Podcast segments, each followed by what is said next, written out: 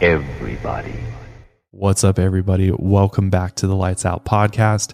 I'm your host, Josh, and as always, I've got my brother and producer, Joel, in the studio with me. And today we are diving back into the paranormal world and we are covering the Enfield poltergeist case.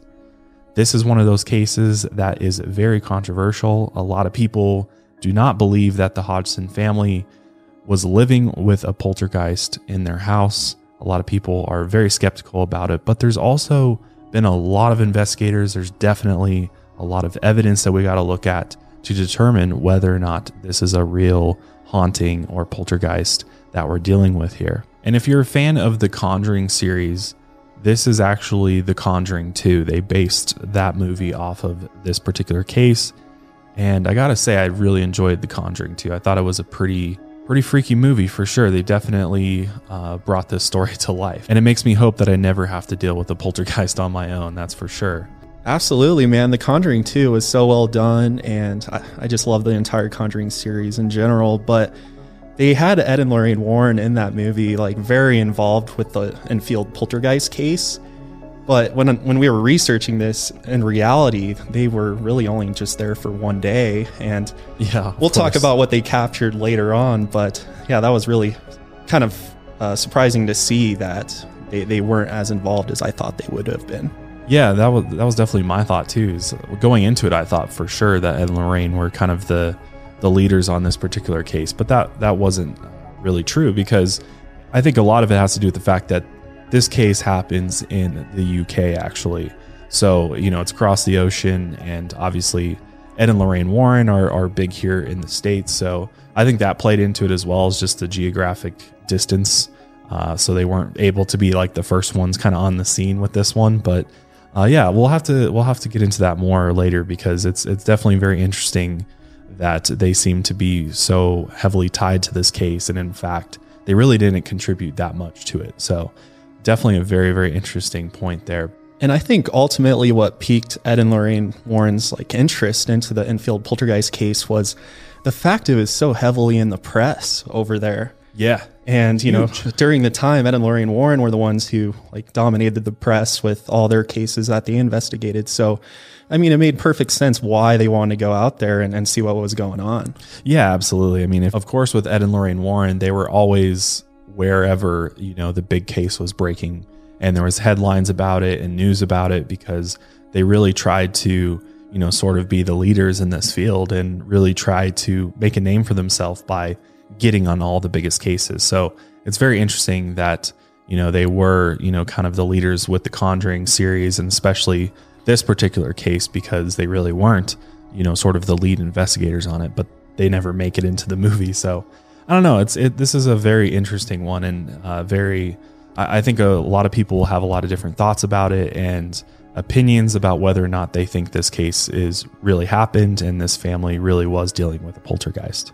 But before we dive into the Enfield poltergeist, I wanted to first remind everybody that merch is right around the corner. I think we'll be able to announce merch in the next week or so. So hopefully next episode that will be officially launched. We're just finalizing a couple of things and that will be ready to go. I'm excited to see what you think about it. And also be sure if you guys are watching the show on YouTube only and you're not listening to it on Spotify or iTunes, if you didn't mind going over to iTunes or Spotify and subscribing or following us, that would really help us out because unfortunately in the podcast world, YouTube doesn't matter and they don't consider any of the numbers on YouTube into the overall factor for your show and how well it does. So I would greatly appreciate that. And also, just to remind you, if you do want to send us a topic suggestion, uh, please feel free to do so at our email address, and I will link that in the description. Yeah, absolutely. Because a lot of you guys have some really great ideas. And, you know, when we covered Carl Drew, uh, that actually was a suggestion that somebody made a while back. And I really like tackling things that, you know, other people haven't heard of before because I think, you know, there is a huge amount of people doing this out there. And so a lot of us cover, end up covering a lot of the same stuff. And obviously, I still want to do that, but I think it's cool to bring in some new stuff that nobody's ever heard of before. So if you got any ideas, definitely hit us up because we're definitely interested in looking into some things we may not even know about. Uh, and I mean, obviously, as long as there's information about it, it can't be like something that one person has uh, set, talked about before. Right, and that's all very the- true. Like, I got to be able to make a whole episode about it, so it's got to have some substance to it. Um, but we would love to know what you want to hear.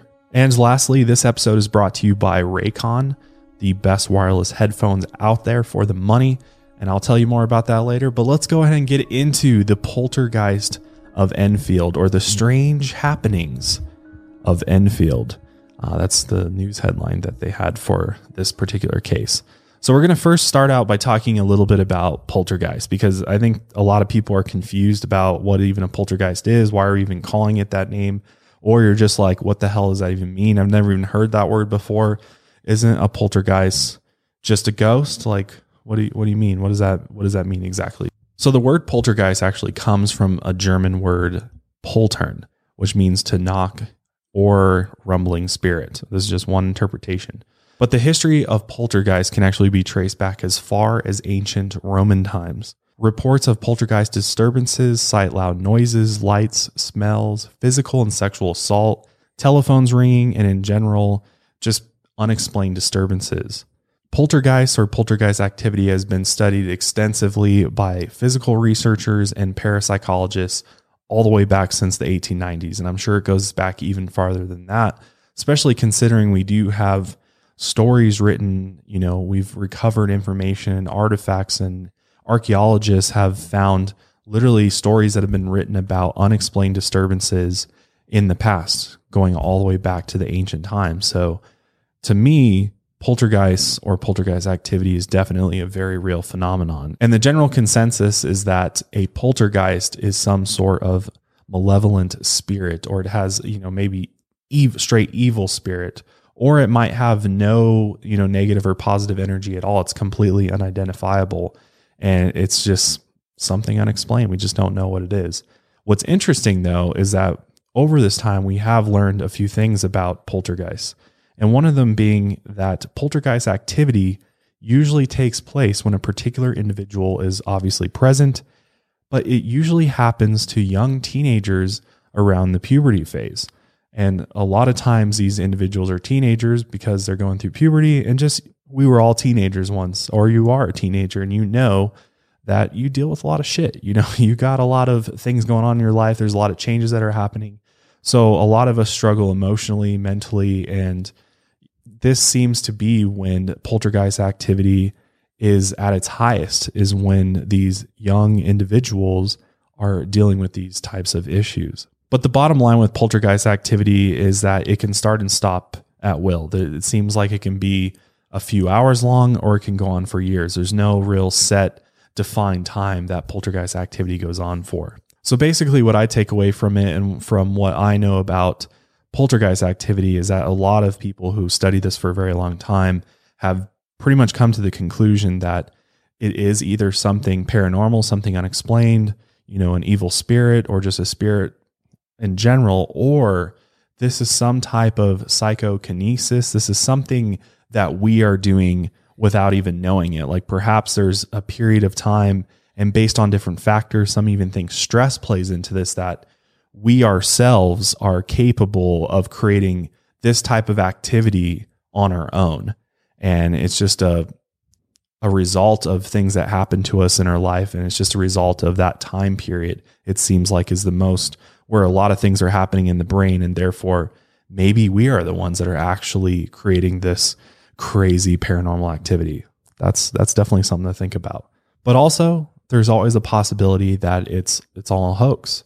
That this activity that's being reported is actually being done by the person reporting it. You know, there's always that chance too that somebody's just making this up for whatever reason and that it's just all a bunch of bullshit. But I don't know. That's that's up for you to decide.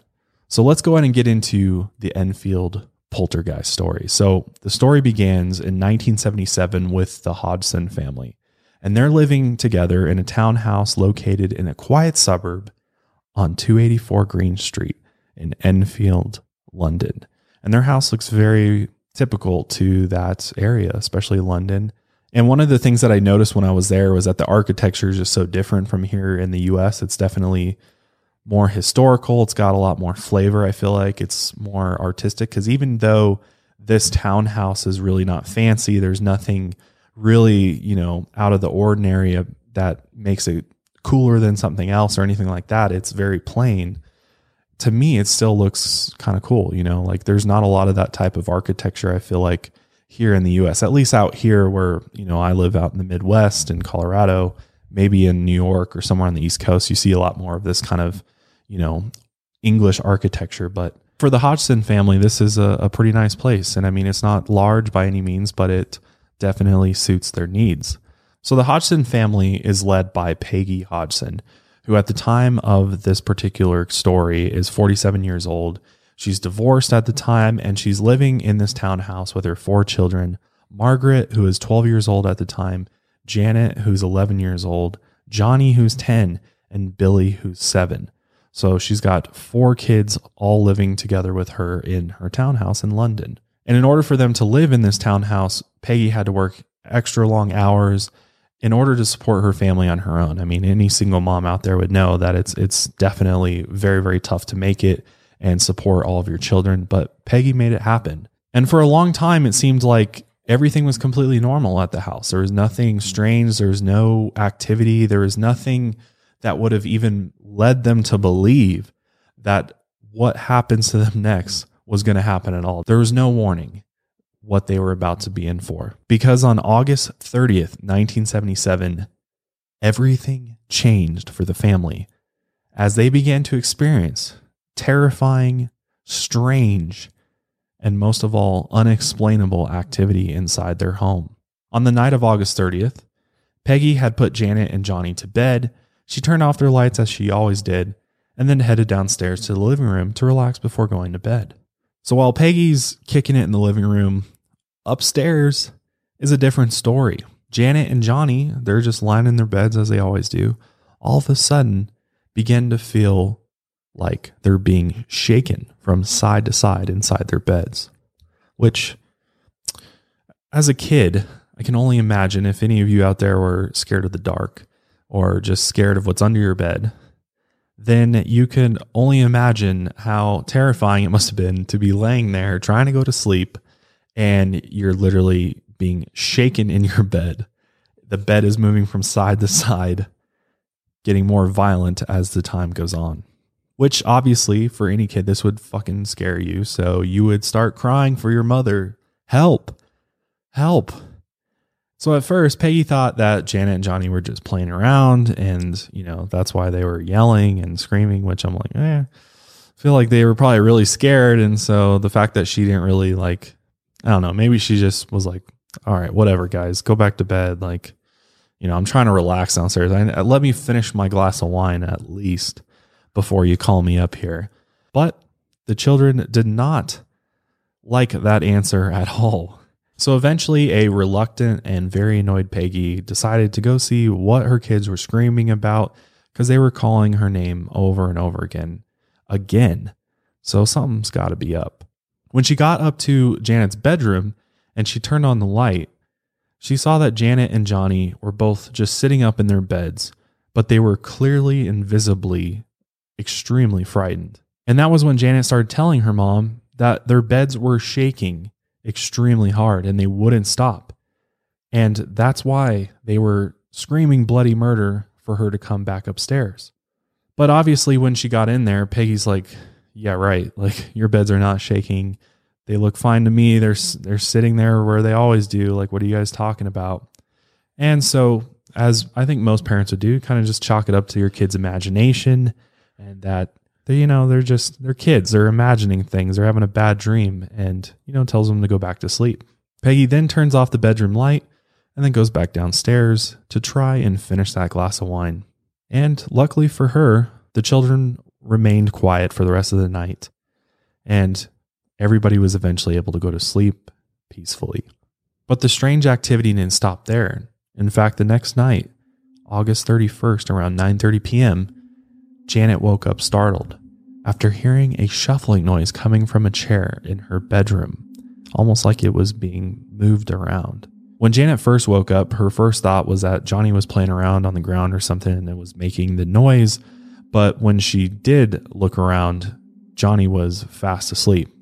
Chills ran down Janet's spine as she looked around her room in total confusion because what the fuck?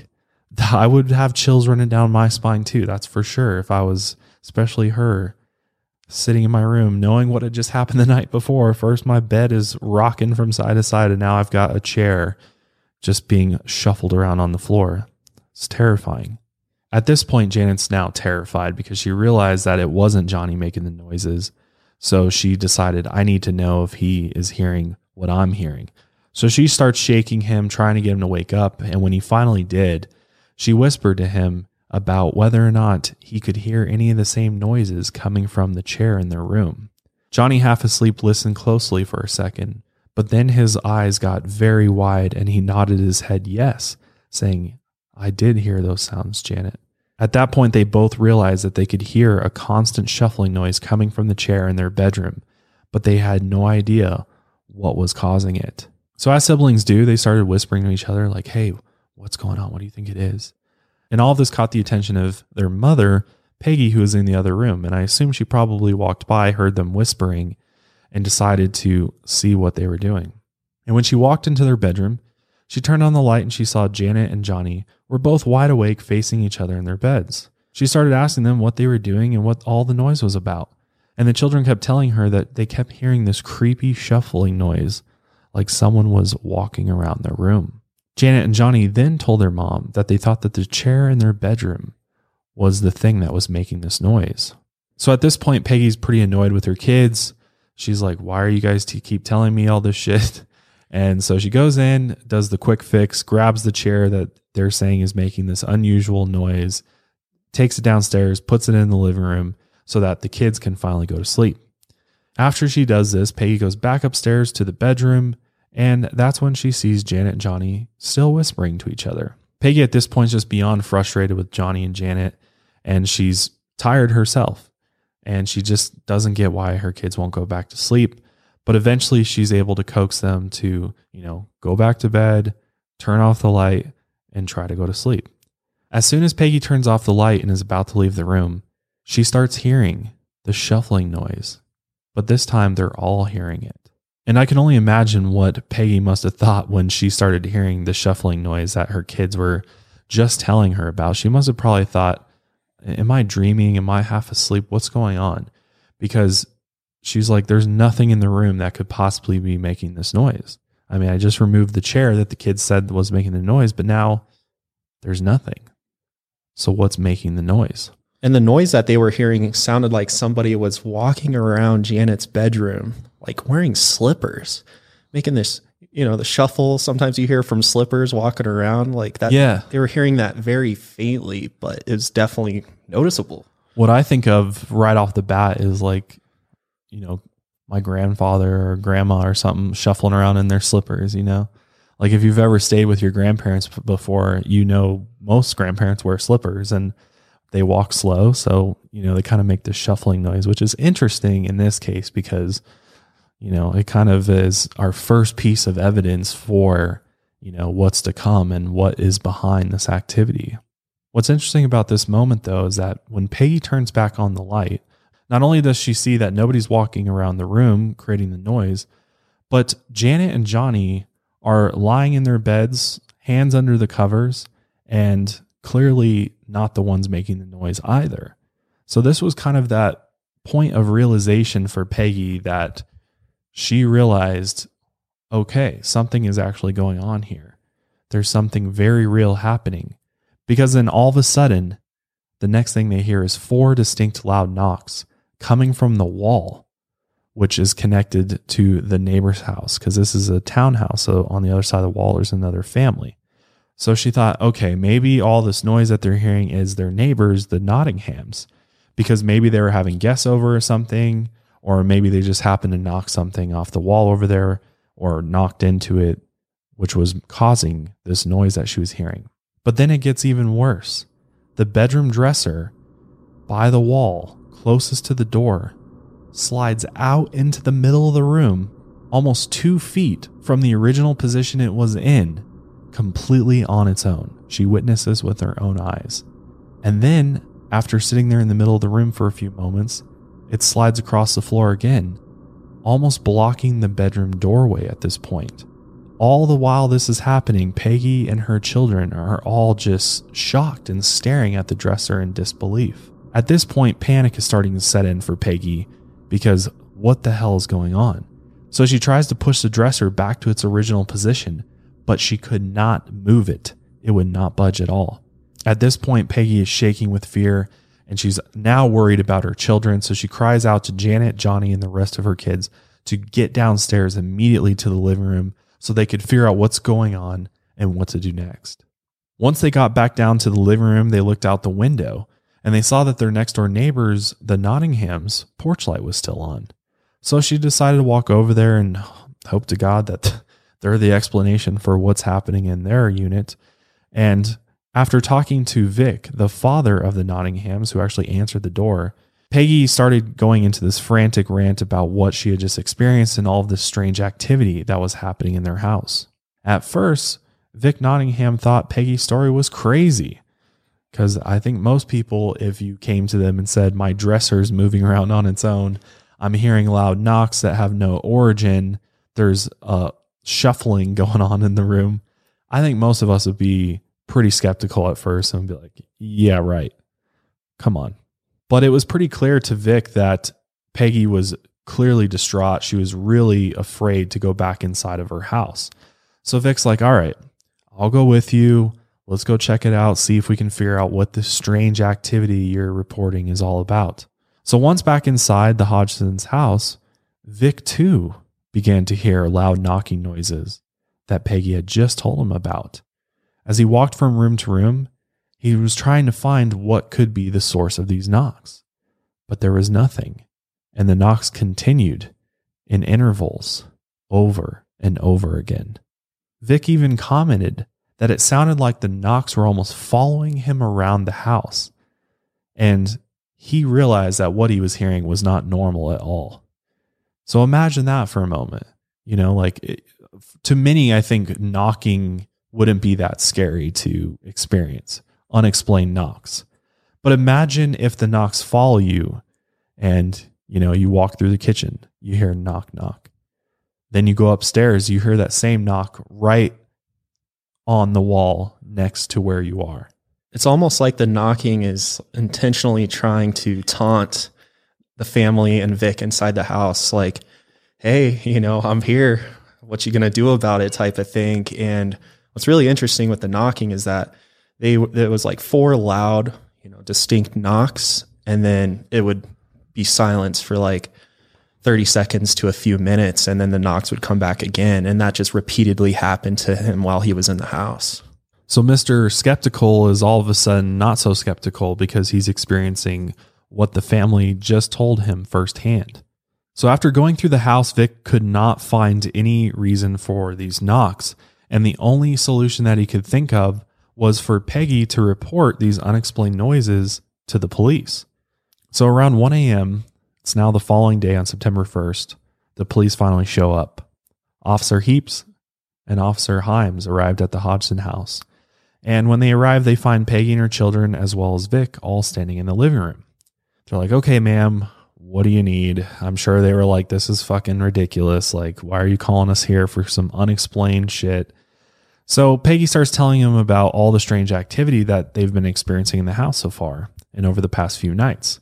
And the first thing that she kind of amounts it all to is that the house is haunted. And obviously, these officers are like, "Your house is haunted. Okay, what do you want us to do about that? Like, what? What? I mean, uh, true. It's true though. Like, what would the police do about a haunted house? It's not like they can do anything. So the officers reacted how you would expect them to react. They were like, "Ma'am, are you sure it's not just your kids playing a prank on you? Like, there's obviously an explanation for these noises that you're hearing." Well, Peggy's like, there's not. So she turns off the lights in her living room, and the officers are standing there in the dark with her. And all of a sudden, they start hearing the same knocking noises the knock, knock, knock, knock coming from the wall that they originally heard it, which is the wall that divides their unit from their neighbors. And then again, there was the four loud, distinct knocks, and then there would be a pause. And after nearly two minutes, they started hearing more knocking, but this time it was coming from a different wall. But it was still that four loud, distinct knocks. So the officers now are like, okay, see what you're saying here. This is kind of weird. This is definitely worth checking out. So they start searching the house. They go room to room, top and bottom, doing a thorough search, trying to figure out there's got to be something, uh, you know, explainable. It could be, you know, something behind the walls. Maybe it's a pipe. Maybe it's like, you know, an electrical issue. You know, what? There's got to be something. And I mean, there's a lot of cases where people are hearing strange noises or unexplained activity and it turns out to be something completely normal. There's something that we just can't see, whether it's plumbing, electrical that is happening behind the wall that is causing these noises to be heard. But that was not the case with these guys. They did not find anything that could explain the unusual knocking noises. And the activity didn't end there for the officers. They were actually back in the living room at one point with the Hodgson family and Vic Nottingham, and they actually saw a chair next to the couch start mysteriously wobbling from side to side. And then a few moments later, the chair started actually sliding across the floor on its own towards the kitchen wall. It literally moved about three to four feet before it stopped completely. At this point, the officers are just standing there in complete disbelief of what they're witnessing. They're like, holy shit are we being pranked right now? Like, what the hell's going on? This is wild. They're just like, how could this possibly be? They're looking at the chair. They're like, this chair's got to have wheels, got to have a motor on it. Like, how is this chair moving right? on its own? This does not make any sense. And they're looking it all up and down, trying to figure it out. And there's nothing. There's it's just an ordinary chair. But then what's interesting is that when Peggy turned the light back on, nothing else happened while the officers were there for the rest of the time. And at the end of the day, the officers still had no explanation for the unusual noises they were hearing or what was actually happening inside the Hodgson house. In their actual report, they concluded that there wasn't anybody hiding in the house and there wasn't anybody breaking the law. So that was it. There was nothing to really investigate further. They're like, there's strange noises. What do you want us to do about it? So they called that investigation a wrap. And while they were leaving, they told Peggy that they would keep an eye on the house over the next few days, you know, just to make her feel better and wished her luck with whatever she was dealing with. And they took off. They're like, all right, we're out. So you're on your own. But unfortunately for the Hodgson family, over the next few days, the paranormal activity just got even worse. And it literally began harassing them. The family would see shadowy figures appearing in random places throughout the house, especially at night. Marbles and Legos, so toys, began to mysteriously fly around the house and sometimes would even hit the family members, hurting them.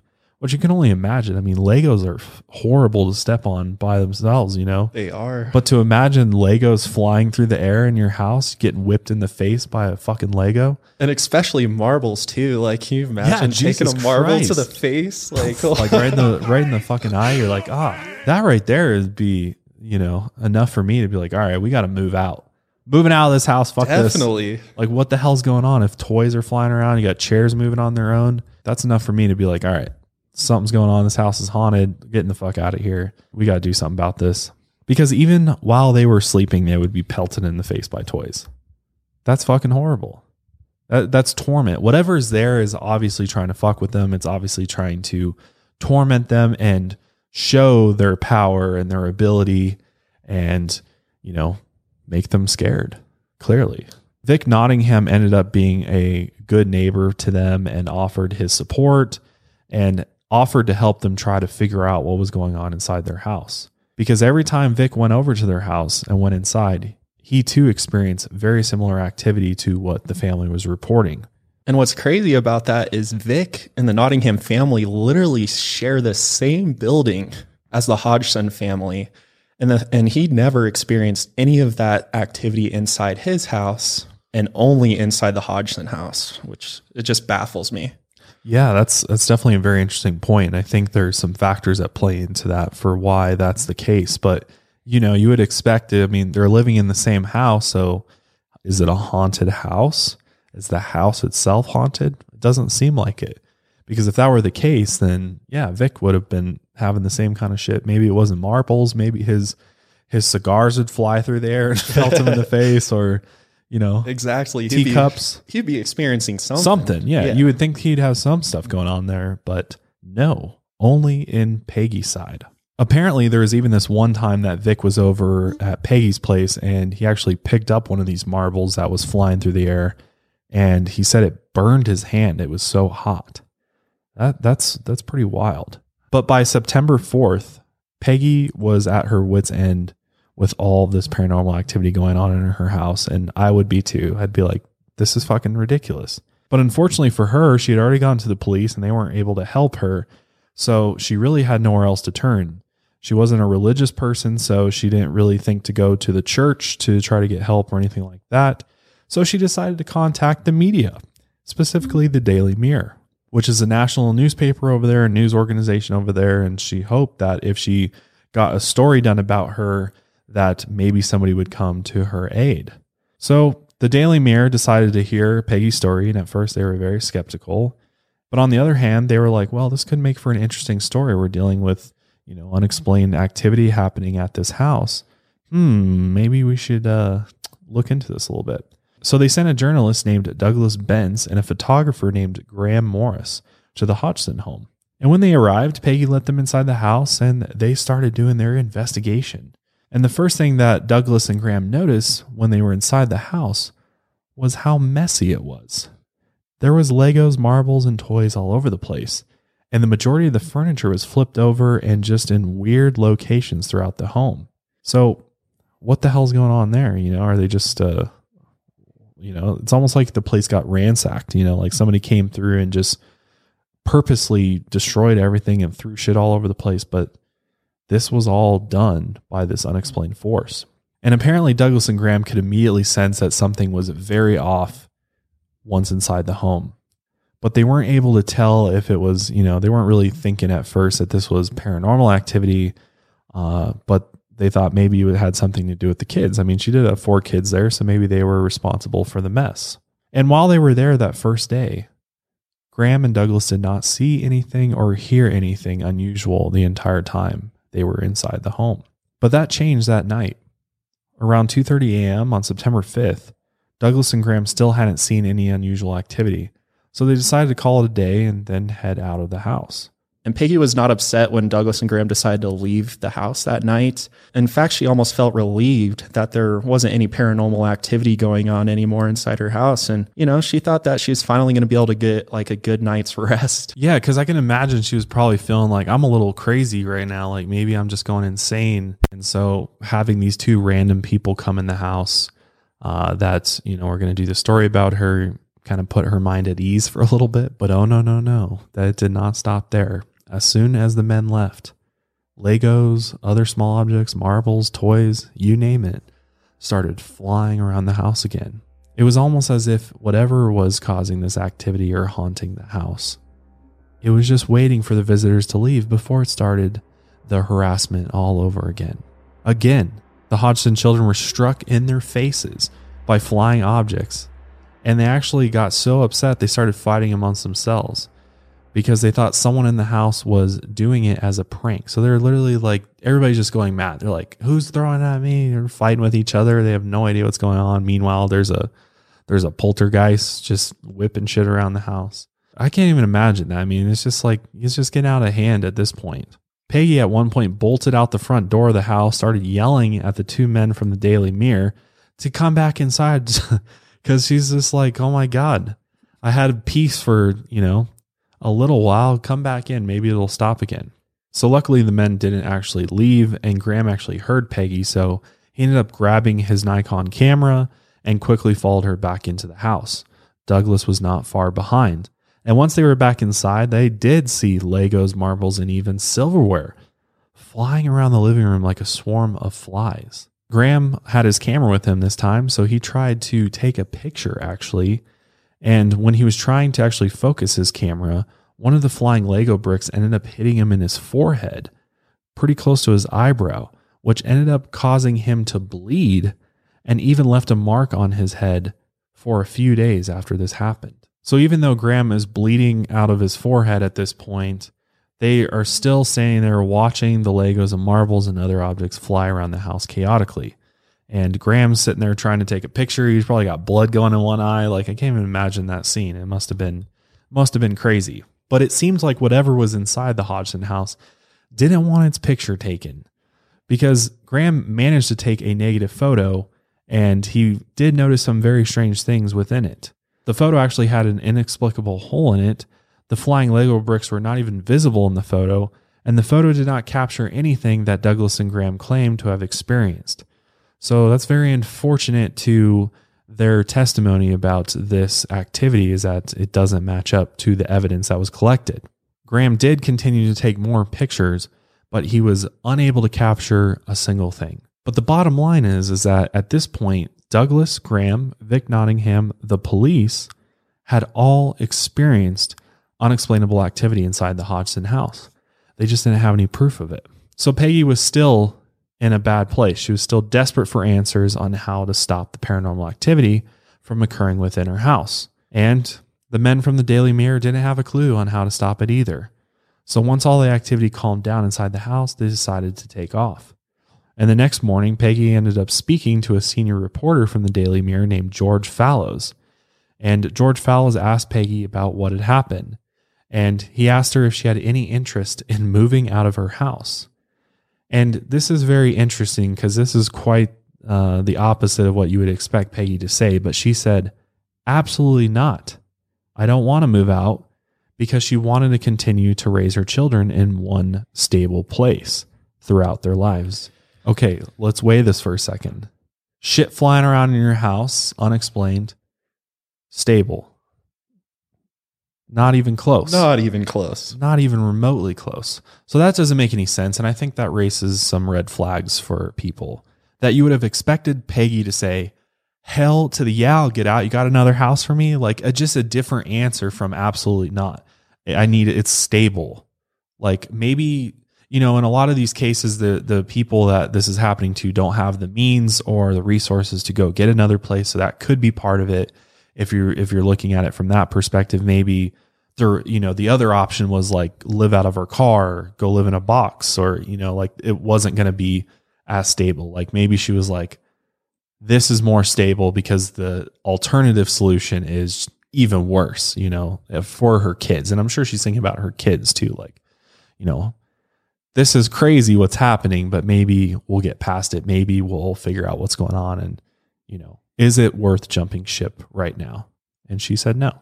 And I think Peggy completely forgot that her entire family in that house were in danger. I mean, I get that the unexplainable noises is one thing and it's not too big of a concern.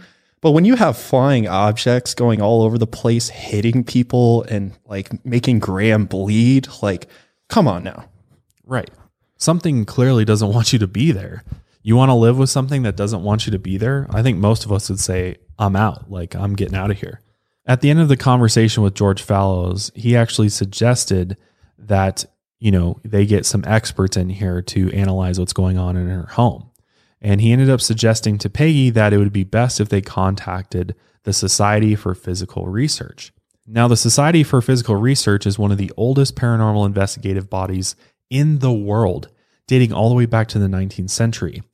It was also the first scientific organization to ever examine claims of psychic and paranormal phenomena. And so she was like, all right, it's worth a shot. I'll call up the Society for Physical Research.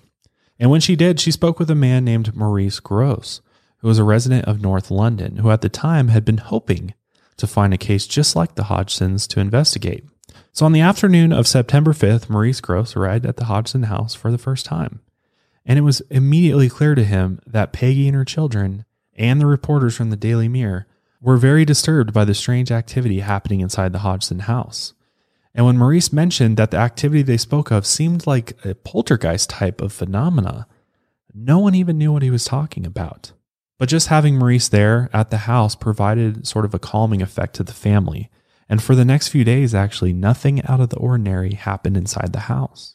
However, that would all change on the night of September 8th because Maurice, along with Douglas and Graham from the Daily Mirror, were all inside the Hodgson house, just, you know, keeping watch, trying to see if anything happens while everybody else was sleeping.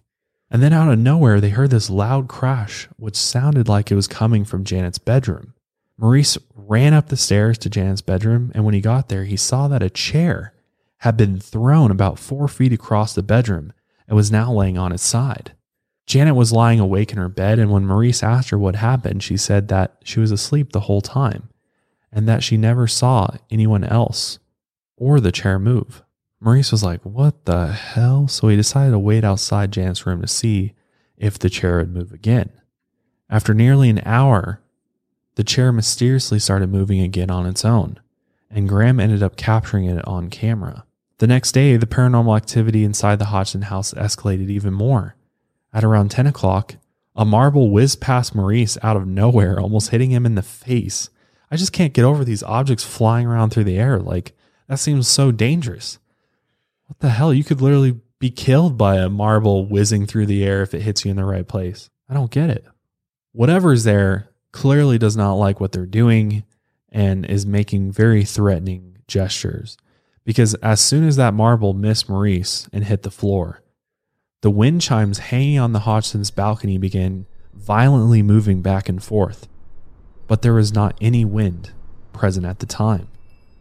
A little while later, Maurice walked down one of the hallways and saw the bathroom door was just opening and closing on its own. And while he was standing there staring at the bathroom door, he all of a sudden felt a cold presence near his feet, which made him feel like he was paralyzed. Maurice also noticed that the air around him suddenly made him feel sick and lightheaded. And the more he investigated, the more he knows that Janet seemed to be the center of the paranormal activity. He observed that anywhere Janet went, furniture randomly wobbled and shaked, silverware on the tables would randomly levitate into the air and then fall to the ground, Marbles, Legos, and other toys would fly through the air nearby her. However, it was still a mystery to Maurice about what the connection was with Janet and the haunting. But despite not knowing the answer to that, he ended up telling Peggy about his observations about how he thought Janet might have something to do with the haunting. But obviously, Peggy was like, What do you mean my daughter's the one causing the activity? I don't believe that. And plus, she felt like he was trying to say that Janet was like trying to play tricks on all of them. And that's what this was all about. And she was like, no, my daughter would never do that. Why would she do that? But clearly, there was some miscommunication going on there because he was trying to explain one thing and Peggy was just understanding it a completely different way and felt like she was kind of being under attack from Maurice. So Maurice realized that he needed to explain it to her in words that she could actually understand. So he began to tell Peggy that Janet wasn't consciously doing any of these things, but that it was possible that something had attached itself to her or even possessed her, which caused the activity. But telling any mother that their child is possessed is not going to get a good reaction, unfortunately. And so Peggy just acted very shocked and was in complete denial about Maurice's analysis of the situation. After this, Maurice realized that he was in over his head with the Enfield House investigation and decided that he needed to call in backup to deal with the situation. So it was at that point that Maurice contacted psychic and paranormal investigator Guy Playfair, who agreed to come and assist him with the investigation. But before we talk about Guy Playfair and what he observed in the Hodgson home, I'd like to tell you about our sponsor, Raycon. It's out. So on September 12th, 1977, Guy Playfair arrived at the Hodgson house along with Rosalind Morris, who was actually from the BBC Radio 4 show. And that night, Guy and the other investigators set up their cameras and tape recorders throughout the house and waited anxiously for the activity to start. At around 11 o'clock p.m., Maurice, Guy, and Rosalind started noticing things were flying around again, but they noticed something specific about the marbles that they hadn't noticed prior.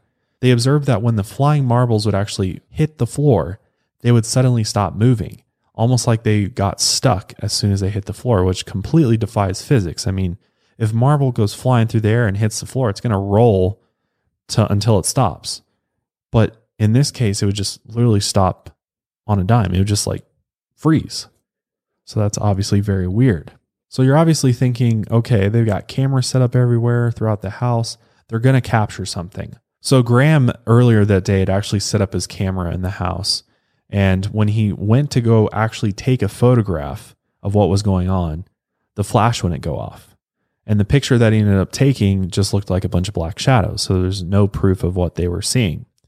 But what was strange is that Graham's camera was working completely fine earlier in the day and it worked again after he left the house. So to him, it was almost as if while he was trying to capture the activity, whatever was causing it was not allowing for his camera to work at all. It just completely rendered it useless. So obviously, this made Graham very creeped out, and the other investigators were also weirded out by this. And they started wondering if there's some sort of strange energy in the house that could somehow manipulate the camera's ability in order to function properly which I mean, there's not anything that would affect that other than something paranormal. Over the next couple of nights, obviously they're all still there. Guy Playfair is there, and he continued to experience many other unexplainable occurrences. One night, while he was investigating Janet's room out of nowhere, he witnessed her empty bed slowly moving away from the wall towards her. Also, while he was in the room during this time, he saw a chair randomly tip over as if someone had slammed it to the floor but obviously there was no one standing near it. Also, right after the chair tipped over, he saw one of the children's books fly off the bookshelves and land near his feet. And even Janet noticed something strange with Peggy's pillow that night. She saw that there was a distinct indentation of a face on her pillow that could only appear if there was someone actually laying their head on it. That's fucking creepy to see an imprint of an unknown face in a pillow that is clearly not the person who sleeps on that pillow's face. Like, that's definitely wild. At this point, they're all trying to figure out what's going on. They're trying to come up with their theories of what is causing this unexplained activity. Peggy started to think that maybe there's some kind of child spirit trapped inside their house that's just playing games with them or lashing out at them because they're angry for some reason. However, Guy explained to Peggy that if they were dealing with a child entity, then there was probably nothing to be afraid of because most likely he said it didn't know it was dead. But just as Guy said this to Peggy, they all of a sudden heard a loud scream echo throughout the house. This time, it was coming from Janet, and she was upstairs. So Guy and Peggy fly up the stairs. Once they got up to her room, they noticed that the bedroom dresser had moved again, and this time it was blocking Janet's path out of the room. This time they were able to move the dresser and get Janet from the corner of the room, but after she left the room, she did not want to return to it for the rest of the night. And over the next few days, Peggy's neighbor, Vic Nottingham, saw something very odd happening inside the Hodgson house. One afternoon, he told Peggy actually that while he was outside in his garden, he looked up at one of the house's windows and he saw the curtains moving as if someone was trying to open them in order to look out the window. But then, as he kept looking, he saw what appeared to be an old woman with gray hair smiling at him, which I believe would have probably been some sort of apparition because then it vanished a few seconds later. By October 1977, the Hodgson family had been experiencing this unusual and strange activity inside their house, flying objects going everywhere, furniture being moved about for weeks now. Furniture, silverware, and basically any household item that wasn't nailed in place had become a throwing object for the poltergeist that was inside the house. One night, investigators removed all objects that could be thrown from Janet's room as some sort of experiment. And Guy Playfair reported that shortly after emptying Janet's room, him and the rest of the investigators could hear a tremendous vibrating noise coming from her room. And this vibrating noise was so loud that it sounded like someone was drilling a giant hole through the floor and when this happened, Guy went into Janet's room to investigate, and he saw that the fireplace had been completely torn out from the wall. And this is just absolutely insane and pretty much impossible because there was a Victorian cast iron fireplace in her room that weighed nearly 60 pounds. So, how did this happen with no explanation? Because clearly the children weren't strong enough to rip it off of the wall, because there was pipes that connected to the fireplace which would have had to been cut first. And what kids are going to do that? They're not. And so when maurice and guy saw that the fireplace had been ripped from the wall they realized that okay there's no way anybody could have done this. There's no way anybody could be playing any tricks. There is absolutely something unexplainable happening inside this house and it was one of the first incidents that truly showed the power of the paranormal activity in the house. You know, so I think it was just really alarming for everybody once they saw that. Yeah, so much so that Guy decided that he needed to go back to his group, his other members of the Society for Psychic Research, and tell them what he had just witnessed inside the Hodgson house. But as you would expect, many of the group did not believe Guy when he told them what had happened. Most of the group just thought that, you know, must have been the children that were doing the unexplained activity. Or maybe they were all in on it, just trying to, you know, get attention from the press, from the media for some sort of fame or something along those lines. It was also at this point that Guy and Maurice brought to Peggy's attention how there may be a connection between what was going on in her house and other poltergeist cases they had investigated. And like I mentioned at the beginning of this episode, many poltergeist cases center around children, especially those who are about to hit puberty or are in puberty and, you know, or just when they're most vulnerable. And that seems to be the target for poltergeists. When Peggy heard this again, she thought, huh, okay, this is very interesting. And she began to think about it a lot harder. And that's when she realized that, oh, my kids, my daughters fit this description, especially Janet and Margaret.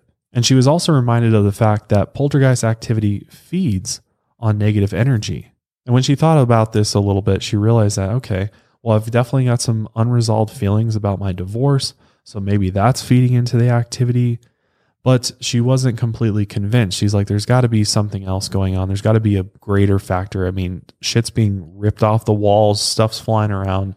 So she's like, okay, let's get some more people involved. So Peggy and the investigators decide the next step is to call in a medium. So if you don't know what a medium is, it's somebody who claims to have the ability to contact spirits or the other side, essentially.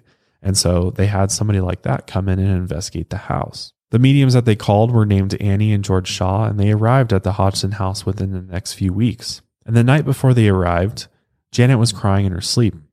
And her family was having a hard time waking her up. They were even shouting in her ears to try and wake her up, but it didn't work. Eventually, they were able to get Janet to wake up, but when she did, she looked very tired and pale. When the mediums arrived at the Hodgson house the next day, Janet hid herself away as if their presence was affecting her. Once they were inside the Hodgson house, Annie and George sat together in the living room, and George started leading them in a quick prayer. And after a few moments, Annie began speaking in a different voice, as if she was allowing the entity that dwelled inside the house to speak through her. It was at this point that George decided that it was time to command this entity that was speaking through Annie to leave the Hodgson house. Unfortunately, it did not work so well. The entity clearly did not like to be told what to do because it started spitting through Annie at George and it told him that it refused to leave. And after a few moments, Annie was able to get control of herself again, and she told George that there was more than just one entity inside of the house. And during their investigation, the Shaws learned that there was someone by the name of Gozer who once performed black magic inside the Hodgson house and was now an entity that was possessing it. They also learned that there was another entity in the house named LV who was basically commanding Gozer and Janet to do the things that was happening inside the home to cause the activity. And when the Shaws told Peggy about what they had learned, Peggy was completely shocked, as you can imagine, and she wanted to know what was needed in order to get rid of these entities.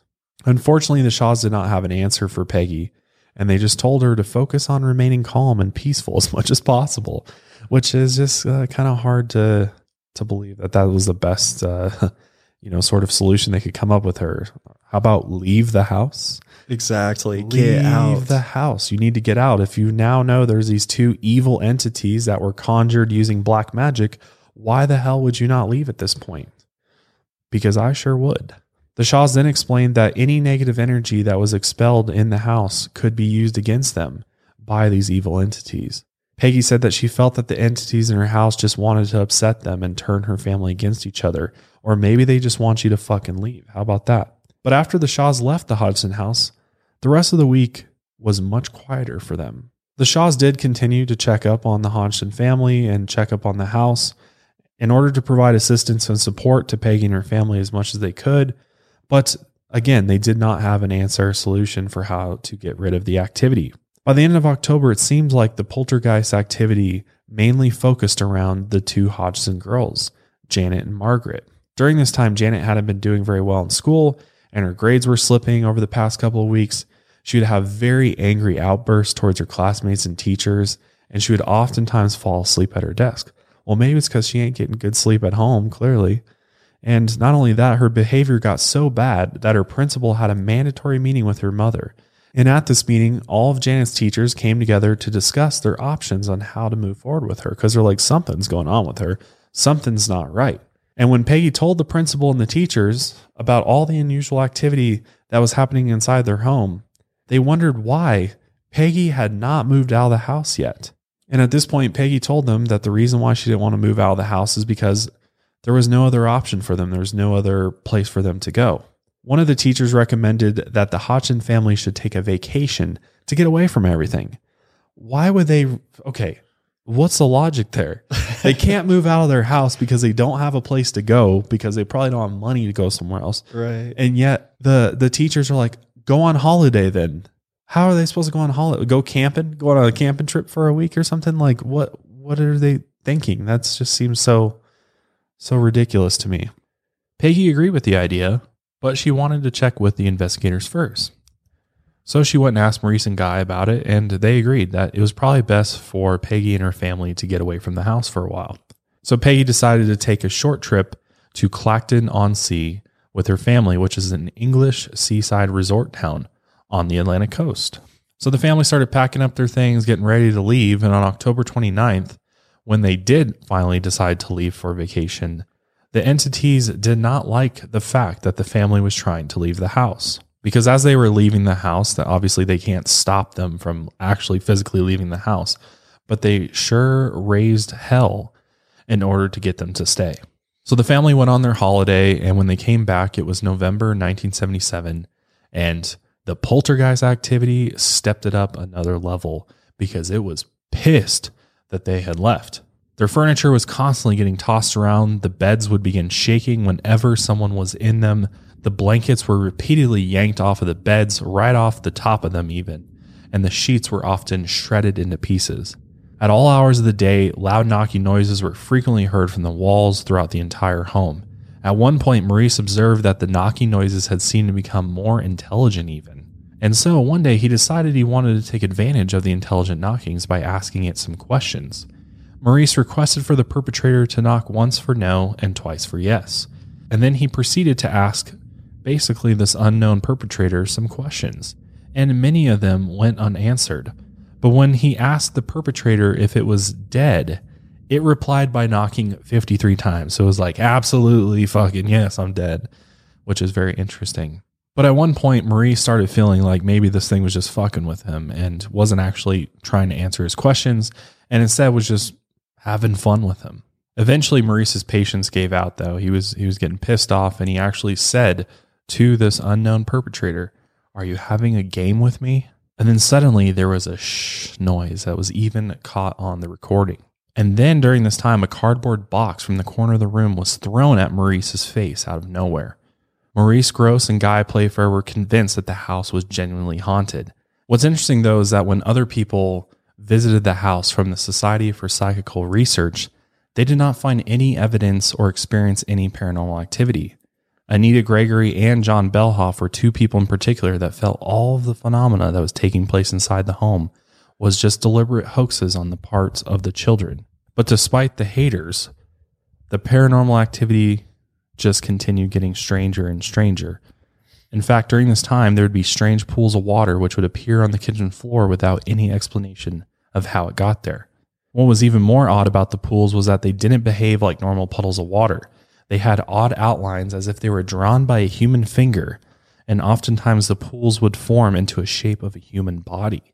As November went by, Janet's behavior was becoming more and more violent, and it seemed as if she was becoming very, very unsettled. Janet would often experience strange like trance states, similar to an epileptic state, and during these states, she would acquire phenomenal strength. When she was having one of these violent episodes, she would sometimes rush across the room and bash her head against a hard surface, which frightened Maurice, thinking that she might possibly kill herself. Maurice was very aware of the change in Janet's behavior, and he went as far to say that she seemed to be taken over. Janet would often become very angry when scream and shout and even swear to a point where Maurice would have to physically restrain her, just out of control. Janet would also speak in multiple guttural toned voices, oftentimes using very strong profanity, as if multiple entities were trying to speak through her. Janet was becoming more and more terrified and started resisting going to bed each night because she knew what was going to happen. On several different occasions, when she tried to go to sleep, she claimed that she would feel a hand cover her nose and mouth and try to smother her, but there was nobody there. One day, when Janet walked into the living room, she claimed to have seen an old man sitting still in a nearby chair. Janet said that when she looked at the old man, he was already staring at her with a very angry look on his face.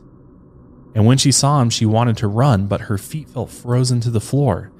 While being stuck in place, this old man would stand up out of the chair and walk quickly towards her.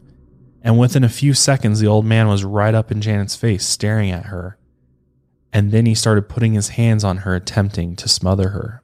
That's fucking freaky, man. Like, if that's real, that's uh, that is some crazy, crazy experience to have, man. Like what what is that? What is she feeling? What is she experiencing? Is it an apparition of an old man? Is how is he able to physically exert this force on her? What's stopping her? What's freezing her? Like I have so many questions. I can imagine how terrifying that would be for her because even when I was a child, like I would have these night terrors where I'd end up being like dragged into my closet and for some reason like it was ET in there because I was terrified of ET.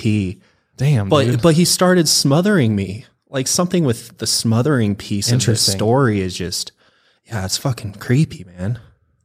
That's really interesting. I wonder if there's like some child psychology there that could explain some of that. That's Yeah, really weird man. that it's trying to smother you to, I guess, kill you. That's the goal. Yeah. Very, very weird. One night, paranormal investigator Maurice was coming over to the Hodgson house and had gotten there via the subway. And as he was approaching the house, he suddenly heard a loud scream coming from inside. He then ran into the house and went upstairs to Janet's room, where he saw that Guy Playfair had Janet restrained to a chair and his cheek was bleeding. And Janet was just thrashing all around in the chair, and it was clear that she had attacked Guy. Janet got so bad that on the night of November 26th, they actually called a doctor to the Hodgson house to take a look at her. And when the doctor arrived, he saw that Janet was completely out of control. So he decided to inject her with 10 milligrams of Valium. And after injecting her, Janet fell right to sleep. And afterwards, the doctor, Peggy, as well as the rest of the investigators went downstairs hoping that this would keep her asleep. But just a few moments later, they heard a loud crash from upstairs, which echoed throughout the entire house. So, wondering what had just caused the crash, the investigators immediately ran up the stairs and entered Janet's room. And that's when they saw that Janet had thrown all the sheets and blankets off of her bed and was screaming on the top of the dresser, appearing to still be asleep with her head hanging over her knees. And apparently, there's a picture of this moment and what they saw when they entered Janet's room. And I'm trying to make sense of what I'm seeing here, but it does look like Janet's on top of the dresser and she's balancing on one hand and her legs are basically horizontal. One is touching the wall and he's kind of touching her other leg. Uh, the investigator it's definitely a very bizarre photo. And I, I don't know what i think of it. I mean there's nothing that's that wild about it. I mean it does look like that'd be a hard position to balance in but i don't know. It's very weird. It's definitely a weird photo of her but I don't know. It almost kind of looks like it could be a stage photo in a way. I don't know. That's very weird. Over the next several nights, Janet's night terrors continued to get worse. Peggy was doing her best to provide a normal life for her family while all this is going on, and she was still doing her absolute best to get her kids to school on time, make them meals, and put them to bed, whether or not there was entities in their life or not. But it was getting harder and harder for her to keep it all together. Almost every night, Peggy would hear Janet being thrown out of her bed, hitting the floor, causing a loud crashing sound, or it would just be hearing Janet crying and talking in her sleep. It was absolutely terrible. I mean, as a mother, she felt absolutely powerless, and she, again, could not move out of the house, she claims. As part of the investigation, Graham set up cameras that could be remotely operated as well as tape recorders throughout all the rooms in the house It's important to note that the camera motor drives during this time were about four frames a second, so everything was a quarter of a frame or a quarter of a second apart. The images captured from the cameras in Janet's room revealed several strange occurrences. The first image captured a pillow that appeared to have been thrown while midair was twisted multiple times, which could not be possible without human intervention. The second image was a curtain that also got twisted around by itself, even though there were no open windows at the time. The third and craziest photo, also the most controversial photo of Janet herself, is a picture of her levitating in midair after it appears she was thrown off of her bed. The picture shows Janet coming from one side of the room up into the air and then across the room landing on the floor at the foot of her sister's bed. This is pretty much, I think, the most famous photo from the Enfield happenings here. It looks like Janet is airborne but it almost looks like she just launched herself off her bed. Like she jumped. She's almost like in a jumping position, like not exactly a levitating one. But the investigators that were there said all this happened in like half a second, I think. They said this was very fast. The picture makes it look like this this big long jump, but it was very quick. I don't know, man. I mean, this this doesn't look like levitation to me. It, yeah, it looks like she's just jumping from bed to bed like they're trampolines or something. Levitation that you know I've seen on movies and stuff is like they levitate horizontally, like they're laying back on their backs. But to me, this picture clearly looks like Janet just jumped from one bed to the next. Yeah, and if you zoom in and you look at so for those listening, the picture is two twin beds in a small bedroom and Janet's midair, feet feet to the ground, hands kind of out to her side, mouth wide open, like as if she's yelling or screaming, maybe. And then in the bed uh, to the right of her, there's her two siblings uh, laying in bed there. When you zoom in on them, I don't know, their faces to me, I mean, kind of look a little acted. Like Margaret has her hand over her eyes like she's too scared to look, I guess. I don't know. And then Billy's got his eyes closed too, and he looks like he's kind of yelling. So I don't know. To me, uh, I have a hard time believing that those are natural reactions from those children.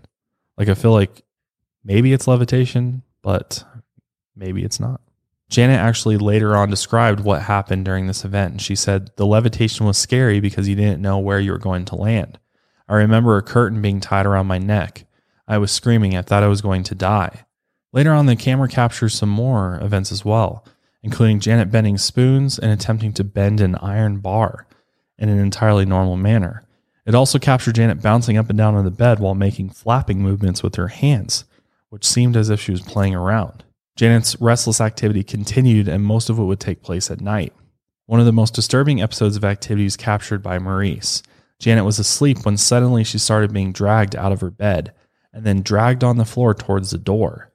Then the door opened on its own, and Janet was dragged through the doorway. Maurice heard the commotion upstairs, so he and the other investigators started going up the stairs, and they actually caught Janet coming down the stairs head first. The investigators are running out of options to try and figure out what's going on with Janet, so, sort of in a last ditch effort, they ask Ian Fletcher, a fellow member of their society and a medical doctor, to hypnotize her. Ian Fletcher put Janet into a light state of hypnosis and then asked her various questions, like, Do you know who's doing all this? Janet said, quote, Me and my sister. I don't know who it is. And then Janet told Ian that she had been thrown out of bed, and Ian asked, What did it feel like? Janet said, Cold hands gripping me around my body. And after speaking to Janet, Ian came to the conclusion that this was not fraud and that perhaps something was forcing her to behave in this erratic way against her will. Peggy also agreed with Ian and felt like Janet was getting worse and worse, and her behavior was getting more and more disturbing because Janet started making disturbing drawings, which caused concern. One morning, Janet woke up and began drawing, and she drew nine drawings very quickly. The first drawing was of a woman with blood pouring out of her throat. The name Watson was even written on the bottom of the paper. And the other drawings were of weapons such as guns, knives, and even blood. Peggy, alarmed by this, quickly took the drawings and then showed them to Guy and Maurice. And they were very puzzled by them and didn't know who Watson was or what Janet was trying to say. Also, during this time, the poltergeist activity started to center more and more around Margaret. Margaret began having night terrors and would often start crying or talking in her sleep. One night while Margaret was asleep, Maurice put a sheet of paper in front of her and a pencil in her hand, and she immediately woke up and wrote the numbers 1 through 10. When Maurice asked what the numbers represented, Margaret said that was how many entities were inside their house. Jesus. But we don't have footage of this? Like, come on, man. Where's a picture of this? Yeah. I want right? to see pictures of this. We got one picture of her jumping out of the bed. like, come on, man. I need some more pictures. Yeah. Then out of nowhere, Margaret mentioned the name Watson, which, if you remember, was the name that was written on Janet's drawings. Maurice then asked Margaret who Watson was, and she said it was the old man that had died in a chair downstairs. And then after saying this, Margaret immediately fell back to sleep and didn't answer any more of Maurice's questions. When Margaret woke up the next morning, she did not have any memory of what she told Maurice the previous night. On December 7th, the family was seated around the dinner table with Guy and Maurice when suddenly they began to hear odd sounds coming from Janet's direction. Maurice could hear a dog barking in the room, but there wasn't a dog there. Maurice started looking at the children very carefully and he noticed that they certainly weren't the ones making the barking noise because, you know, none of their mouths are moving. There's no clear signs of that. However, the more he looked, he started realizing that the noises were actually coming from Janet, but Janet's mouth was not moving at all. And that's when Maurice had the idea that, well, if whatever this thing is that's inhabiting Janet can bark, then maybe it can talk. At that point, Maurice then set up a tape recorder and started to try and communicate with the entity, which seemed to be speaking through Janet. And then, right after he got his tape recorder set up, he heard the dog bark again. So Maurice challenged whatever was making the dog barking noise to talk. And then he said if anyone else was present, that they should announce themselves. And then Janet opened her mouth and a deep man's voice came out. The voice then said its name was Joe Watson, and he said he lived in the house at one point. Guy then started to try and convince Joe that he was no longer alive and that he was wasting his time continuing to live in the house. As Guy finished his last sentence, the front door of the Hodgson house slammed open on its own, and then there was a moment of silence. Guy then asked Joe if he was going to leave now. And at that point, Janet screamed, Fuck off! I just wish I could see Guy's face during this. Like, oh my God. Like either either this is like completely some made up bullshit that Guy directed and he's the director behind this, or this is just some wild, wild poltergeist speaking through Janet, I guess. Clearly, they pissed off Joe because over the next few days, Maurice and Guy tried to make contact with him again, but they were unsuccessful in doing so. However, different voices did continue to speak through Janet, and there were also very deep, strange ones at that. Maurice even at one point told Janet that he thought the voices were coming from her, but Janet denied these claims and said that the voices were coming from behind her.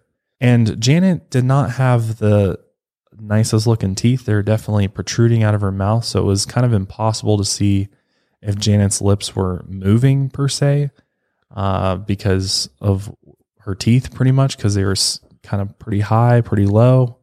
Um, I mean, if you see a picture of her, you can kind of definitely see that there. So it was kind of hard to see if her lips were moving or if she was talking, but the voice seemed to be coming from her larynx. And to eliminate the possibility of Janet faking the voice, she agreed to let Maurice fill her mouth with water and then tape it shut. And after doing this, the voice was able to continue speaking. Maurice then removed the tape and Janet spit the water out. The low guttural growling noise should have strained Janet's vocal cords, but it never did. And they actually did an experiment with Janet where they used a laryngograph, which indicated that the voice was using Janet's false vocal folds and it wasn't the larynx as is used in normal speech. You know, when you lose your voice and your voice gets really scratchy Yeah, and kind of like, eh, like you, Like you're- really raspy. you're using that lower part. That's what what they determined the voice would would be coming Mhm. from. But the thing about it, and what was so weird about it, is that for a normal person, you know, after you lose your voice, if you really lose your voice, you are not going to be able to talk like that for very long. And in Janet's case, it went on for hours. This growling, guttural voice would literally speak for three hours. Uh, obviously, would stop, but it would be able to speak for up to three hours. And most normal people, if this were to happen to you, it would hurt your throat so bad. You'd be so sore, it'd be painful. Like nobody would put themselves through that sort of pain and anguish uh, to, you know, fake this, I guess. And apparently, after this would go on for hours on end, it would eventually return to her normal voice and there would be no adverse effect at all from what had just happened. So that's definitely very bizarre. On December 10th, the intelligence of the poltergeist activity progressed further. And on this day, a new voice was heard from Janet. Janet was being used by another entity to communicate with the living. The investigators recorded this interview with this voice, and during it, the voice referred to itself as a man by the name of Bill Wilkins. This clip is by far the most famous clip with this case, and a lot of people point to it as evidence for her being clearly possessed by something, some type of entity, or an entity is literally using her to speak through her. Um, but other people say that this is just all her. She's making this voice. So we'll let you hear that now and let you, let you make up your own mind. Bill, if you're there, would you answer me the following question? What have you done with Denise's 30p? Down to the radio, downstairs. Sorry, Bill, can you say that again, please? Down to the radio, downstairs. Two years before I died, my day. I went blind. Then I had an hemorrhage, and I fell asleep, and I died in a chair in the corner downstairs. Why can't Janet feel you? I'm invisible. You're invisible. Why are you invisible? So much G H O S T. So Maurice would actually sit and talk with Bill and ask Bill questions. And Bill would actually reply, which is very interesting. And I mean, this whole thing for me is like, why don't we have countless other cases where we are actually able to communicate with entities or spirits or poltergeists with, you know, for three hours and have full blown conversations, get full responses, cursing and all of that? Like, we're lucky to get wisps of audio. Let's be real. Like, you watch any ghost hunting show these days and like, they're lucky to get some voices that they only find out about after the fact. It's very rare that you get footage of somebody having a full blown conversation with a spirit vocally, like physically. It's very rare. Right. And most stuff that they capture today is like never full blown sentences or, you know, Right. like you were saying, where they could literally have a full blown discussion. Like the, what they capture today from the most that I've seen is just a few words or, you know, usually just one or something like that. And they have to amplify it. it. It's very rare that somebody hears it like loud and clear and a voice recorder picks it up and you can go back and play it at normal volume. And it's it's like, I am Bill Wilkins. Like I've never heard a spirit announce their name. The only time, the only other cases that I've seen where a name comes up of is if it's a demonic entity where, you know, they're actually you know, during an exorcism, they're being asked who they are and they're giving a name. But like, how often is it that, you know, somebody is verbally given a name? And even with mediums, like mediums are, when they're communicating with spirits, it's not verbally, you know, it's not like there's verbal affirmation being heard from the spirit itself. It's all being done like telepathically almost, like it's done in a nonverbal way. So, this was very i think this was a big i think for a lot of people like wow this must be real but i think a majority of people were like really you really believe this like because the the sound that she makes and the voice of bill wilkins just to me sounds like pretty pretty natural and wouldn't be that hard to replicate at all And another thing that these investigators noticed that when Bill was speaking through Janet and any other entity for most of the matter was they tended to use a lot of like childlike vocabulary. It's Yeah. not like uh, you know, a mature person. an old man's language Yeah. like an old man who lived a long time ago would probably have a different language from janet right Right. and the humor. This is the best part of it is the humor. like he would literally like crack jokes. Like Bill would crack jokes when they were communicating. At one point, Maurice asked Bill why he was shaking Janet's bed at night, and he replied, "Oh, I was sleeping there." Like that sounds like a child response. Like I'm sorry. Like it's just. And then he'd be like, Maurice would be, why do you keep shaking it? And Bill would reply, get Janet out. get Janet out. Like it just to me sounds like some Scooby Doo shit. If you ask me, like this, like unfortunately, the story takes a turn for Scooby Doo uh, adventures. Like Yeah. I'm sorry, like it's just Yeah, no, I know what you if you're a believer, I I understand, but at the same time, I'm just like th- this just really does it for me right here. The the Bill Wilkins part, because he's literally laughing, like he's literally the like when you listen to him, and there's hours of this audio recordings too. Like you could listen to this for a long, long time, and like I don't know. I mean, unless unless here, unless the Bill Wilkins spirit or whatever this, you know, entity is has to use in order to communicate through Janet, he has to use words that Janet would know. But that's the thing is Janet wouldn't know all of the curse words and all of the horrible language that was used with it. So it's it's I don't know. To me it almost feels like this is a coached type of thing. Like it's like a Marie says, this is what you say, you respond, put it on tape. I don't know. I don't know. Yeah. Maybe it's real. Who knows? When Maurice asked Bill if it was just him and Joe's spirit that dwelled in the Hodgson house, he said no and confirmed that there were 10 spirits in total inside the house. Maurice asked Bill, What happened to you, man? And he explained that he went blind, had a hemorrhage, and died on a chair downstairs in the house. Months later, Maurice was contacted by a man by the name of Terry Wilkins. And Terry's father, Bill, had actually lived in the Hodgson's home prior to the Hodgson family. So okay, maybe you know from from this, it sounds like you know it was like oh, it just so happened that Terry, you know, reached out and oh yeah, my daddy died there, and like it's just I don't know, seems too convenient to me.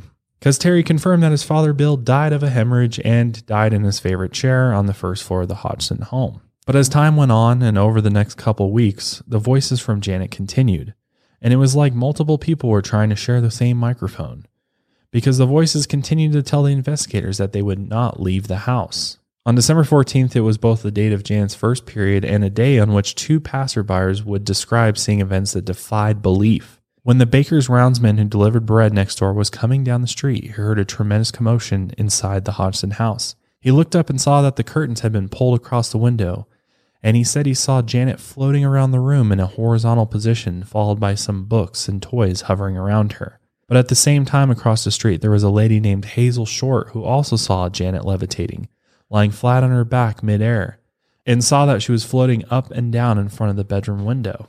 Janet later recalled in an interview that she thought she might have gone through the window as her head kept hitting it, and it was a very terrifying experience. But how credible is that testimony? Because, I mean, we're talking about two people who said they saw this, and there's no proof. I mean, there's no pictures, there's no video.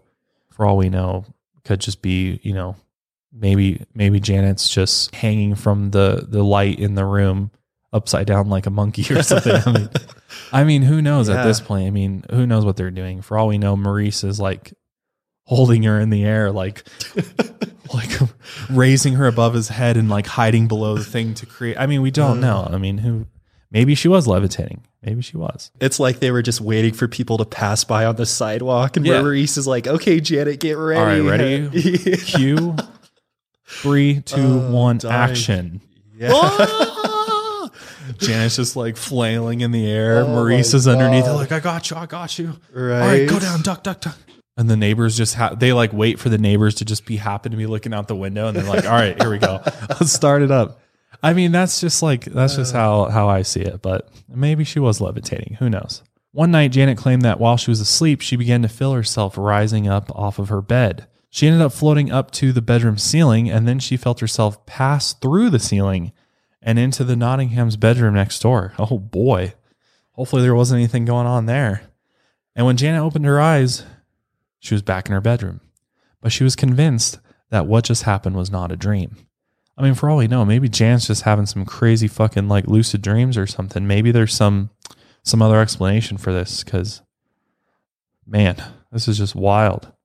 But what's interesting is that Janet would often wake up with bruises around her neck and even scratches all over her body, you know, like you see in other paranormal cases and stuff. So Do we have a picture?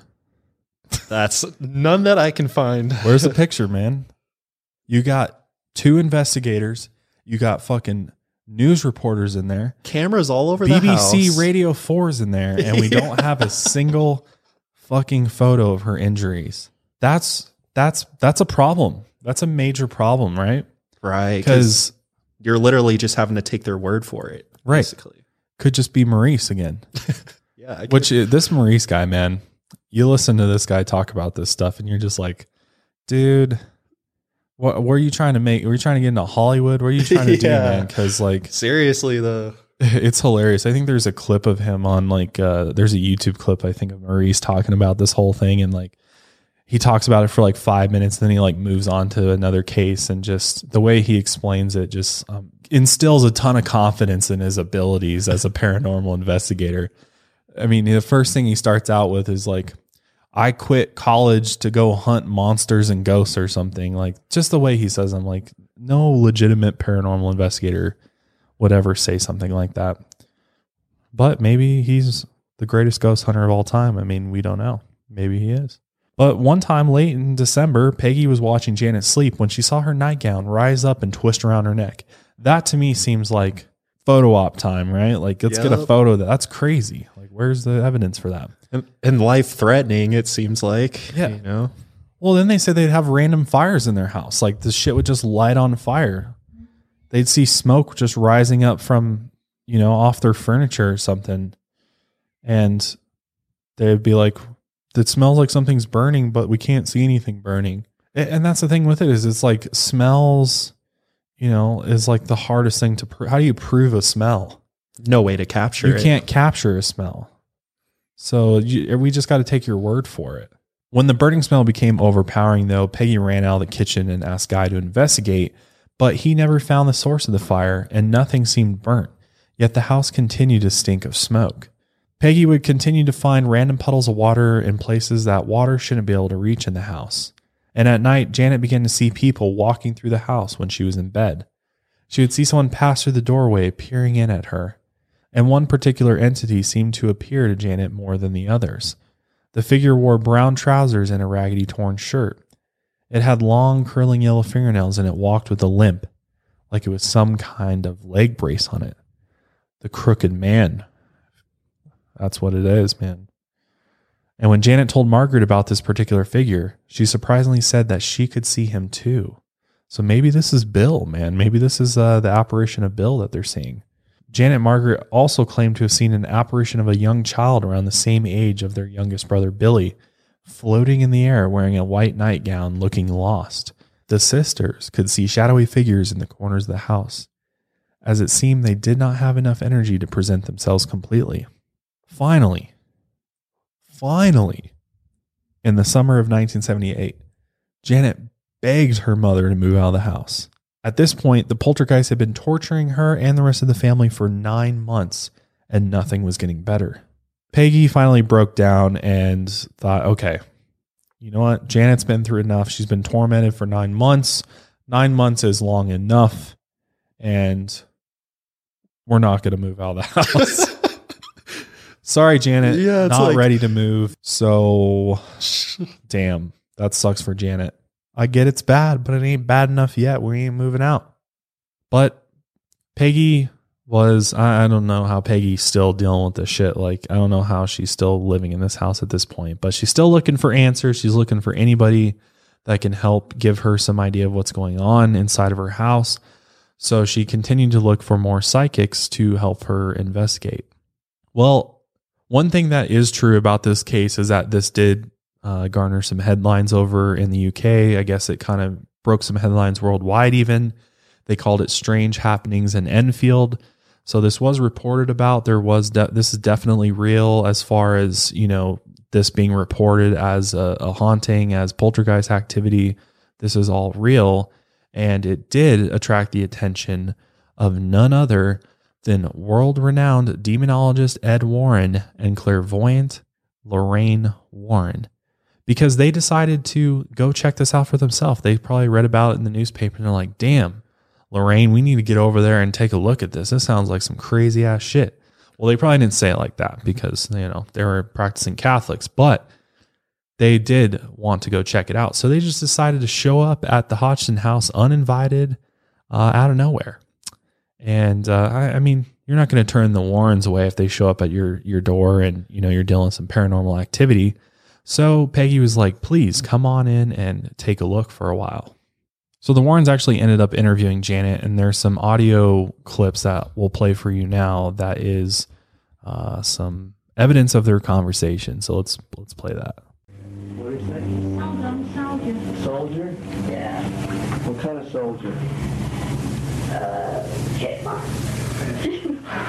What? Chipmunk. Shut up. Oh, no, we're not back to that. Yeah, you get that. You We can't get first no started, sense and then out. there's something away from my face when the men were in here. Let's face it, I swear, but he's swearing and swearing. Go on, can we put What, Fred?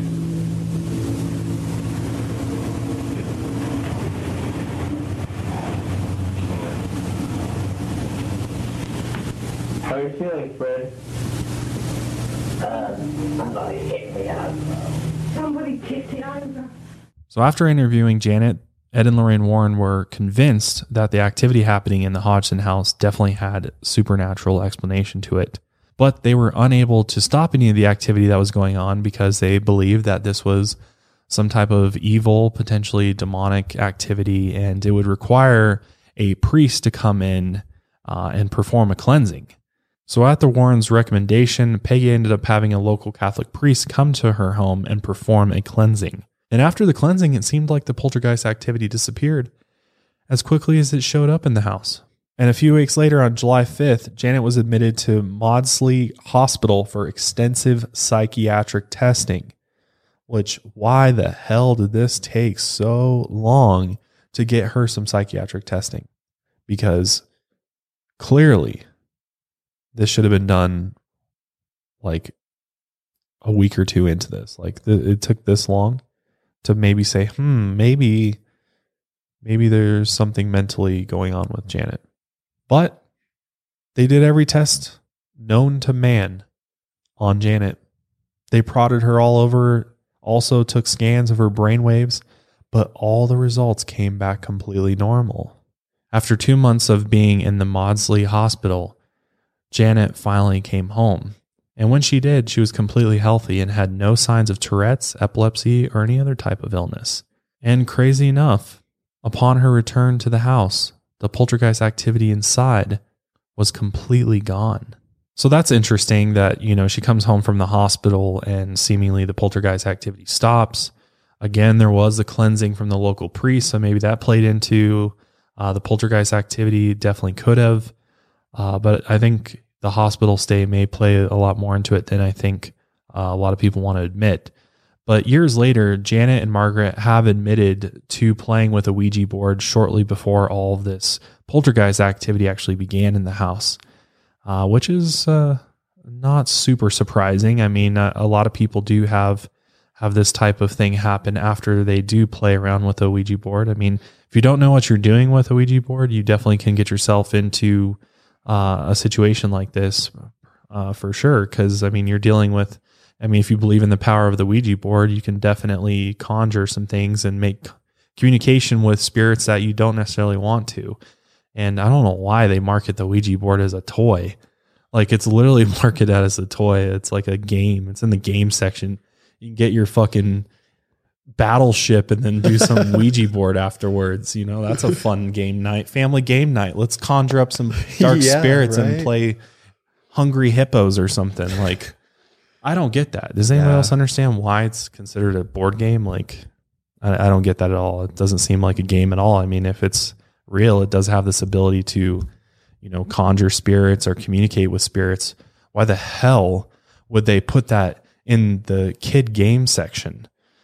I mean, there's a lot of people that say they've experimented with Ouija boards as kids because for that very reason. So I find that really, really weird. Unless there's that's just all bullshit and they don't do anything at all, and you know, it's all sort of just a fabric of our imagination. But seems like a lot of people. I mean, there's endless videos on YouTube about people who have crazy things happen uh, as a result of uh, using the Ouija board. So I don't know. Maybe I need to whip out the Ouija board for an episode and uh, give it a whirl and see see what happens. Because I don't know. I don't really want to do that because I kind of already feel like this this uh, this area that we're in right now, the studio is potentially inhabited by something.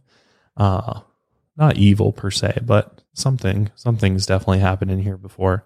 But maybe I should try to communicate with it sometime. I don't know. Let me know. Do you want to see a Ouija board episode? Maybe we could do something like that. I'd be definitely interested to do that. And I wouldn't say the Ouija board is like the main problem. I mean, I think it's a tool, obviously, that you can use to communicate with Right. the dead or spirits and stuff like that. And it's it's just important to always remember there is a, a very specific, correct way to use the board. And most children or people who don't have any experience with it do not know how to use it properly. Therefore, they somehow leave a portal open after they, they're done using it and don't realize that that portal is still open. So Yeah. I feel like that happens a lot in yeah. cases. Yeah, definitely. Either that or they unknowing like unknowingly invite an entity or a spirit in that just straight up tricks them. Makes them think that, oh yeah, I'm here to to chit chat with you and try to, you know, communicate. But on the other hand, I'm here to fuck shit up and and haunt you for a while. So yeah, I don't know. It's definitely a, an interesting tool for sure. And uh I don't know, it kind of makes a lot of sense that they did admit to to using one shortly before all this happened. So maybe that maybe Bill or Fred or whatever this old man was, this this old man entity or poltergeist uh, came through as a result of uh, this use of the Ouija board. But as far as we know, Janet and Margaret eventually moved out of the house. Eventually, my God, it took long enough, and they went on to live normal lives. Peggy, however, continued to live in the house until her death in 2003. And after she died, Claire Bennett, another single mother who had four children, moved into the Enfield house. And Claire never personally saw any entities manifest inside the house, but she often felt like something was watching her. Her children, on the other hand, did experience some paranormal activity. They'd sometimes wake up in the middle of the night hearing people talking downstairs or unusual noises throughout the house. Claire then found out about the history of the house two weeks after moving in and immediately began making preparations to move out. That night, her youngest son saw an old man walk into his room before disappearing. The Bennett family then moved out of the house the following morning. Wow, they they they figured that out real quick. Get the hell out of there. And the house is currently occupied by another family who do not wish to be identified. And in the year since the case has ended, nobody has changed their account of what happened, even though some were offered money by the press to do so. Janet has been interviewed multiple times over the years, and she continues to stick to her story and still believes that whatever happened to her and her family was real. And she has been quoted as saying, It lived off me, off my energy. Call me mad if you like. These events did happen. The poltergeist was with me, and I feel that in a sense it will always be with me. And still to this day, the Enfield poltergeist case remains one of the UK's most famous hauntings. Uh, a lot of people like to go visit the Enfield house, although you can't go into it because it's, you know, somebody lives there now. And even though there's extensive criticism surrounding it, uh, I guess it's never officially been fully debunked. Uh, I think that would be a very debatable statement. I think a lot of people would say this story's been debunked. But I mean, at the end of the day, it, it is her experience, it's Janet's experience, and whether or not this was a result of a poltergeist or maybe mental illness or something like that. I mean, we don't have any proof of a mental illness because she did go to the hospital, everything checked out.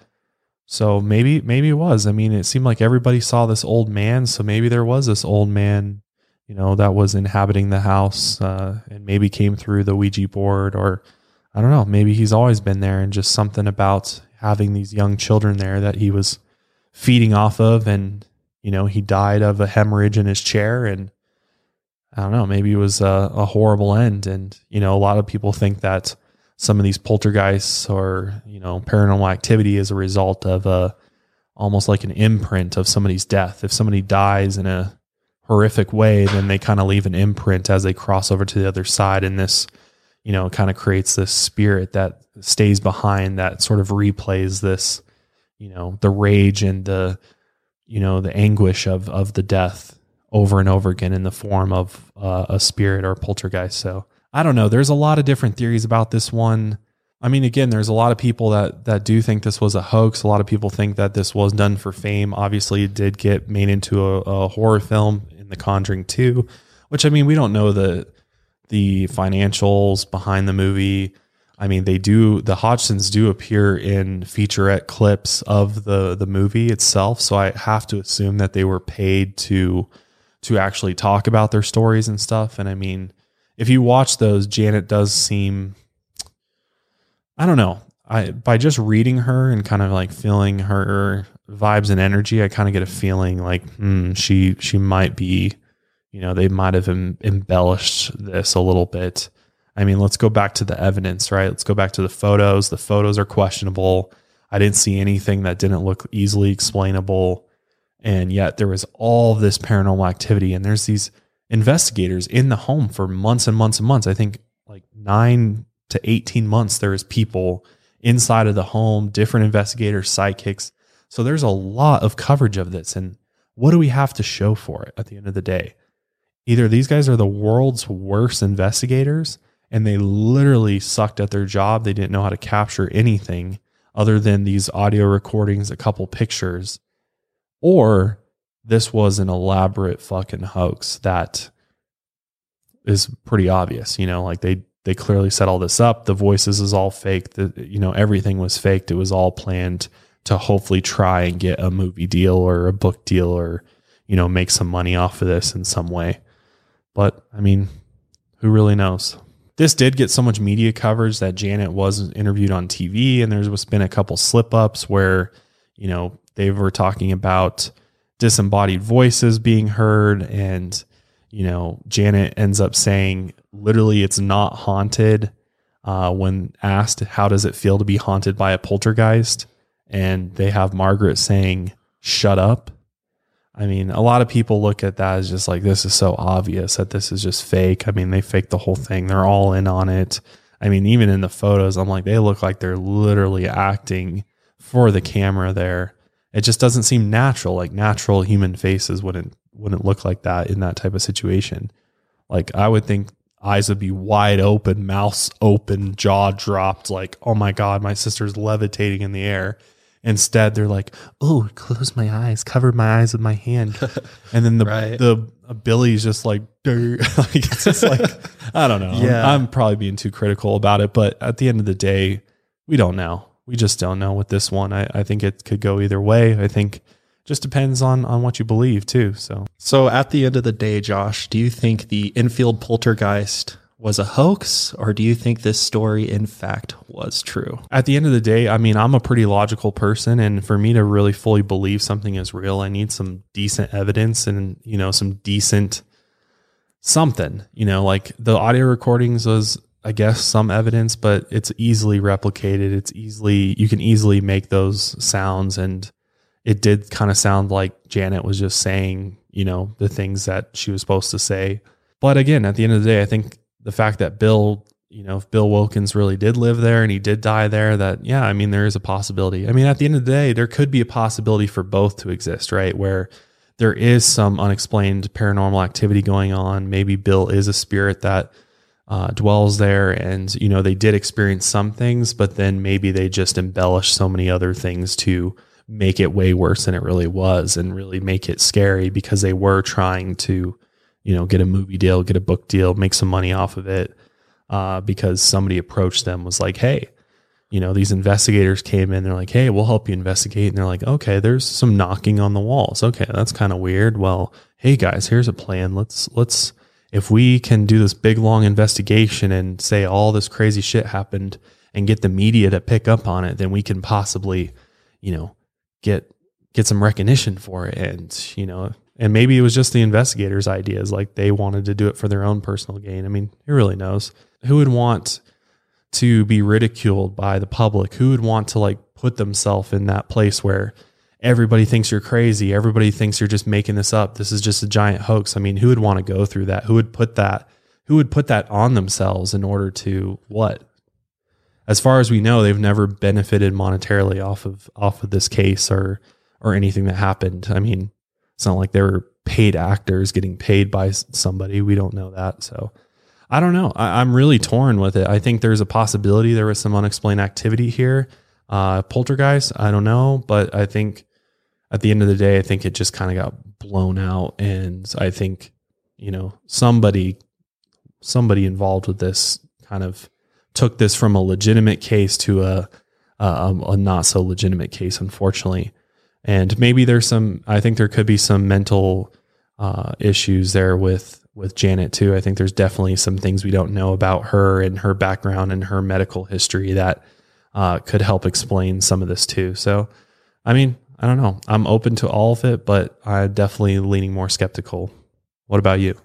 Yeah, I agree with everything you've been saying. And, you know, at the end of the day, for me, I think the Enfield poltergeist is a hoax. I'm just going to say it. Yeah, I think a lot of people would agree with you too. I mean, definitely uh, let us know. Uh, with that being said, that's the end of the Enfield poltergeist, the strange happenings in Enfield. Let us know if you think this is a hoax or if you really think that this is all true, that this was the most intense haunting that the UK has ever ever had. Uh, definitely let us know. I'd be interested to hear your thoughts and opinions on this, but that will end it for Lights Out today. Hopefully, you enjoyed this episode of the podcast, and we will be back next week with another bone chilling episode. But until next time, lights out, everybody.